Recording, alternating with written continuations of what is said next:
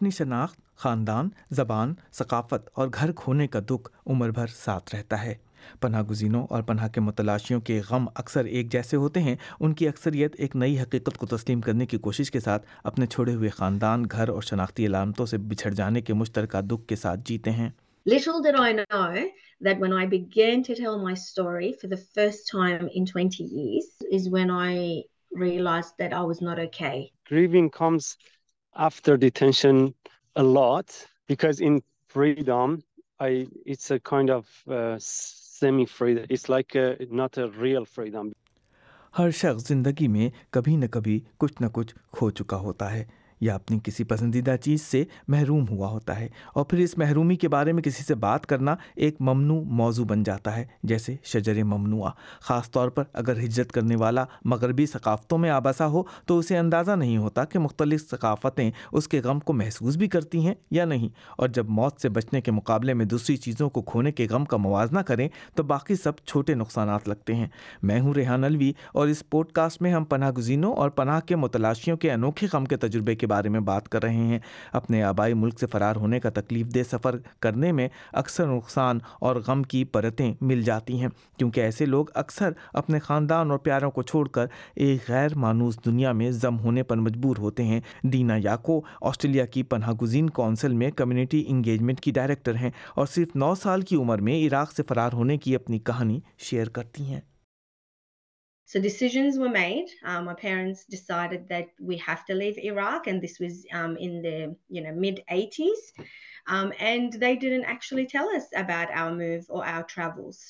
Was I surprise for made my young brother long journey little dead winners wiring for us اور side the world the border once was I the border everything family everything this common every Um, ایک مشترکہ غم کو بیان کرتی ہیں جس میں شناخت خاندان زبان ثقافت اور گھر کا نقصان شامل ہے خاص طور پر جب انہیں اپنا وطن ایران چھوڑنے پر مجبور کیا گیا تھا جہاں ان کا خاندان صدیوں سے آباد تھا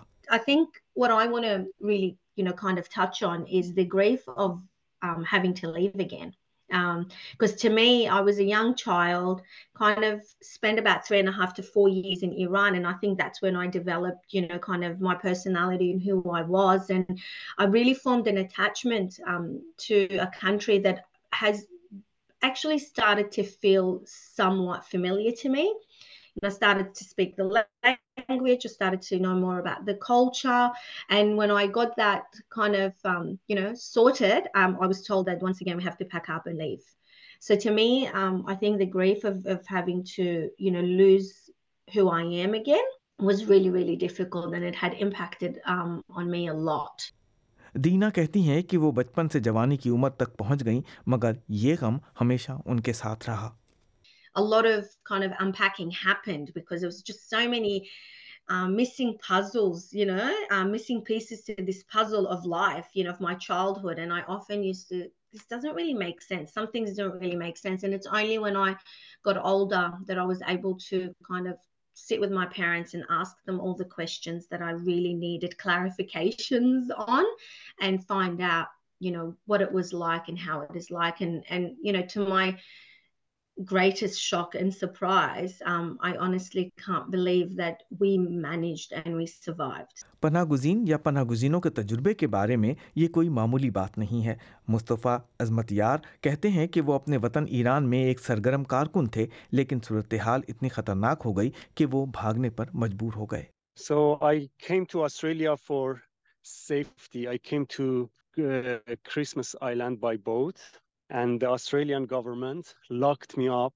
in an invisible coffin surrounded by lots of uh, fences, electric wires, handcuffs, chains, unhygienic situations, hundreds of securities, the sounds of radios. I hear them a lot, even when I am out of detention. And uh, for my all the time for uh, for eight years in detention my i was a number and my number was kns Mustafa اس بدلتے ہوئے غم کو بیان کرتے ہیں جو دو ہزار اکیس میں امیگریشن ریاست سے رہائی کے بعد سے آج تک جاری ہے یعنی ان کو رہائی تو مل گئی مگر ان کا کھویا ہوا ماضی انہیں کبھی واپس نہیں مل سکے گا so what what they did to me is they they took my identity the ھولڈ پیپلیا government پیپلیاں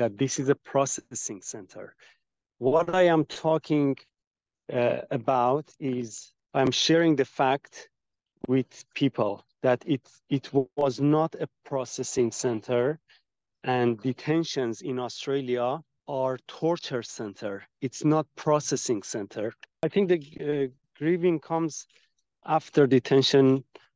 a a a, a a lot because because in freedom, freedom. freedom I I I it's It's kind of of uh, semi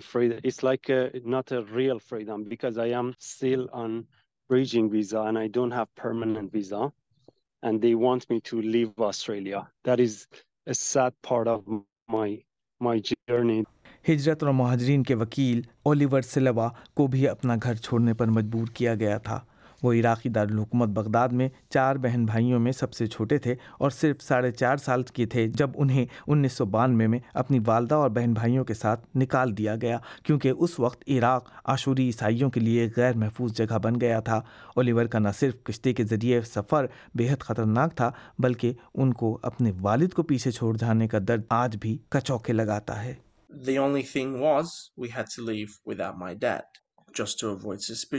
and because of his his position in the government as an example of the گھر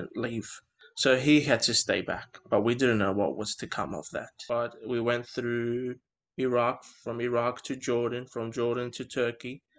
from Turkey we was birth for nearly three months middle of the ارشن between Turkey and Greece Greece would not let us enter its shores, and Turkey will not allow us to go back. And I have vivid memories of people throwing their kids off the boat, trying to get the attention of fishing boats to take them to shore. And we didn't know what was our future, whether we would stay on this boat forever یونان میں تقریباً دو سال تک visa نہ ملنے کے بعد Oliver اور ان کے خاندان کا آسٹریلیا میں خیر مقدم کیا گیا ان کی درخواست قبول کر لی گئی کیونکہ ان کی والدہ کو چار بچوں کے ساتھ خطرناک صورتحال کا سامنا تھا اولیور نے کہا کہ انہیں اب ایسا محسوس ہوتا ہے جیسے سڈنی ان کا گھر ہے لیکن بچپن کے دنوں والا گھر بار اور والد کو چھوڑنے کا درد ہمیشہ کا درد ہے But in the back of my mind, I always thought, when's my dad gonna join us? And the question was, when will I ever reunite with my father? What's going to happen? Imagine starting primary school here, and until you graduate year 12, my dad was not around. I did not know what's going to happen to him. So we used to write to him, send him pictures, he'd write back. If he got a chance, he'd call my mum or call his brother that is in Sydney. just so we can hear from him. Oliver بلاخر اپنے والد سے مل گئے لیکن اس وقت جب وہ اٹھارہ سال کے تھے یعنی ان کا باپ کے ساتھ گزارا جانے والا بچپن کھو گیا وہ اپنے جذباتی ملاپ کو بیان کرتے ہوئے کہتے ہیں کہ کھوئے ہوئے بچپن میں والد کی غیر موجودگی بہت بڑا خلا ہے جو کبھی پر نہیں ہوگا I, I always have this memory saved and I'll take this memory with when he arrived to Sydney Airport. It's like their families reunited after 16 and a half. After 16 and a half years, we just held him. All of us held him, put our arms together, and we cried because it was joy, it was sadness, it was relief that he had come back.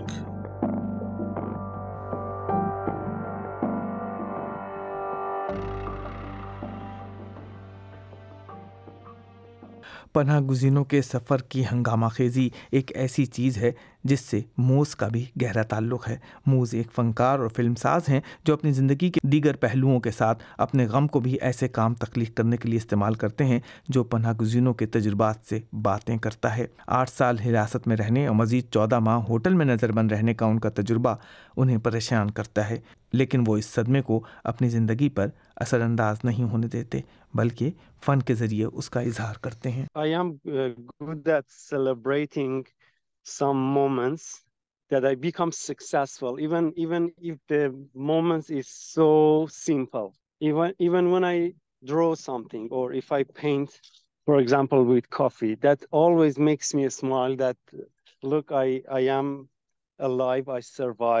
From those now I call my selves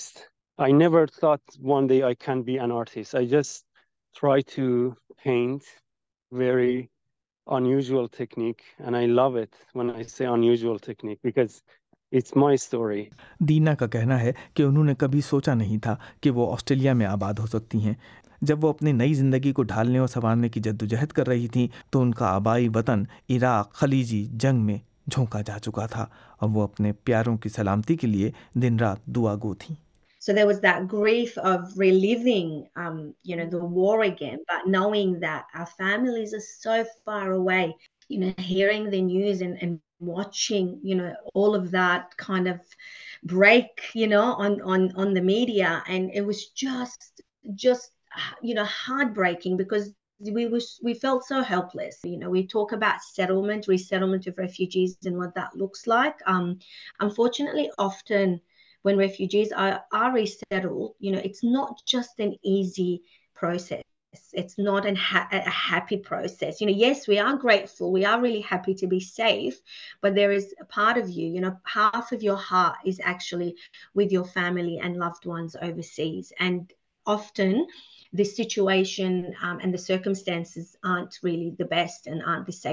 so اسٹو نو بڑی ہونے کے بعد وہ پناہ گزینوں کے سفر کے اندرونی غم میں دوسروں کی مدد کرنے کے سفر میں شریک ہو گئیں اس امید کے ساتھ کہ وہ پناہ گزینوں اور وسیع آسٹریلین کمیونٹی کے درمیان اس خلا کو پور کر سکیں گی تاکہ باہر سے آنے والے غم کے شکار یہ افراد یہاں والوں سے اپنا غم اسی طرح شیئر کر سکیں جیسے وہ اپنوں سے کرتے ہیں انہوں نے دو ہزار چھ میں عراق سے فرار ہونے والے خاندانوں کے ساتھ کمیونٹی کا کام شروع کیا اور دو ہزار سترہ میں آسٹریلیا کی پناہ گزین کونسل کے لیے پناہ گزینوں کی وکیل بن گئیں جس میں جینیوا میں اقوام متحدہ کے ہائی کمشنر برائے مہاجرین میں آسٹریلین عراقی کمیونٹی کی نمائندگی کرنا بھی شامل ہے وہ کہتی ہیں کہ اس کام نے دراصل انہیں اپنے غم کا سامنا کرنے پر مجبور کیا اور اب وہ اپنی کہانی کھل کر بیان کر سکتی So there was that grief of reliving, um, you know, the war again, but knowing that our families are so far away, you know, hearing the news and, and watching know all of دانڈ break you know the میری hard breaking backs we فی also help لسک refuse looks لائکلیوز not just an easy process yes we artful realise your house actually with your family and love سیز اینڈن دسکمسٹینس really the best so stew of Oliver بھی اسی سفر میں شامل ہیں اس لیے انہوں نے اپنے کام کو بطور مہاجر وکیل اور رضاکارانہ کیا ہے تاکہ دوسرے پناہ گزینوں اور تارکین وطن کو آسٹریلیا میں آباد ہونے اور نئی زندگی شروع کرنے میں مدد دی جا سکے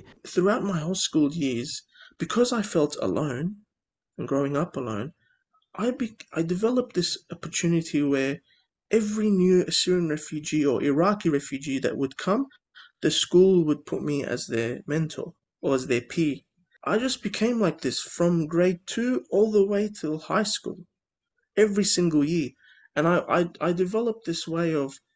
آئی وینٹ تھرو دسرن سمانس fall them on the shot from ٹوش فرام عربک ٹو انگلشن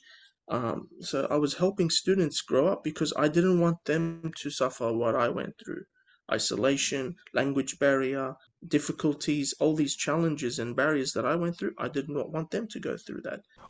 ایک رضاکار ہیں جہاں وہ کمزور کمیونٹی کے اراکین کو مدد فراہم کرتے ہیں خاص طور پر وہ گھریلو اور سامنا کرنے والی خواتین اور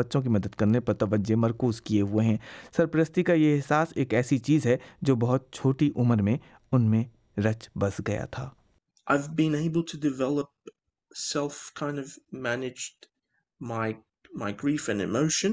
I disconnect from it, there's always that one particular person that plucks the heartstrings, and I have to walk out. So I've been practicing this technique because it's healthy. It's healthy for myself. I have to be mindful of my well-being. But there's always that one particular situation where you're like, nah, this is too much. So it really is emotional. There are instances where I will be honest with you, some particular situations, people have really um, kind of plucked at my heartstrings. I've had to finish that that advice session, get up, walk away, and do some of my mindfulness. مہاجرین سے جڑی بہت سی گمراہ کن باتیں اور مفروضے ایسے ہیں جن کا موز نے بھی سامنا کیا ہے In Australia, a lot of people are scared of refugees. Mm. A lot of people, I, I tell you, like because because in in refugee sector, they haven't educated people in Australia that these people are survivors. Always they call these people ex-detainee. The label that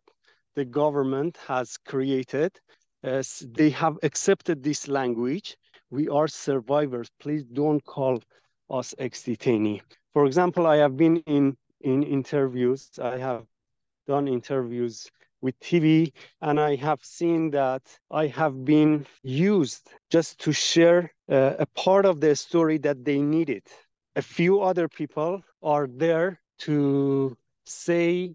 their words about refugees in a way that they are experts. موس کہتے ہیں کہ پچھلی زندگی سے ان کا رابطہ منقطع ہوا مگر اس کا رد عمل انہوں نے اپنے فن کے ذریعے ظاہر کیا یعنی پناہ گزینوں کی داستانوں کو آرٹ اور کمیونٹی کے لیے استعمال کیا so I I try to bring the story in in different circles for example music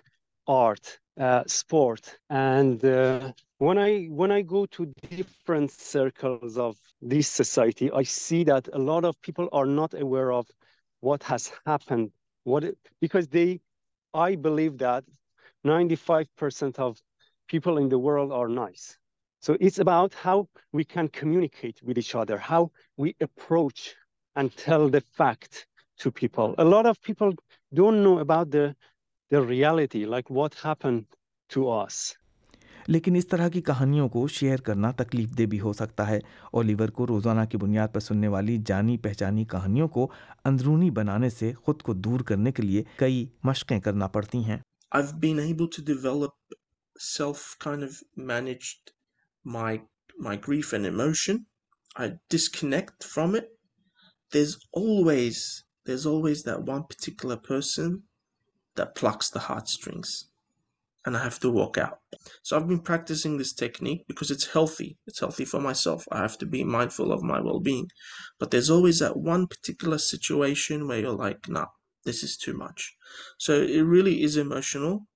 There are instances where I will be honest with you, some particular situations, people have really um, kind of plucked at my heartstrings. I've had to finish that, that advice session, get up, walk away and do some of my mindfulness.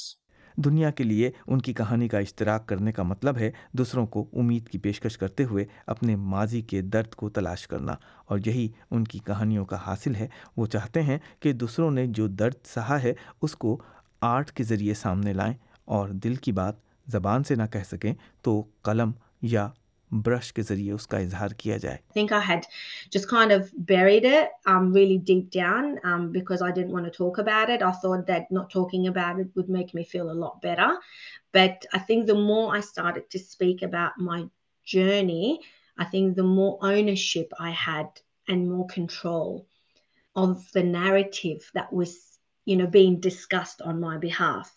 یہ کہانی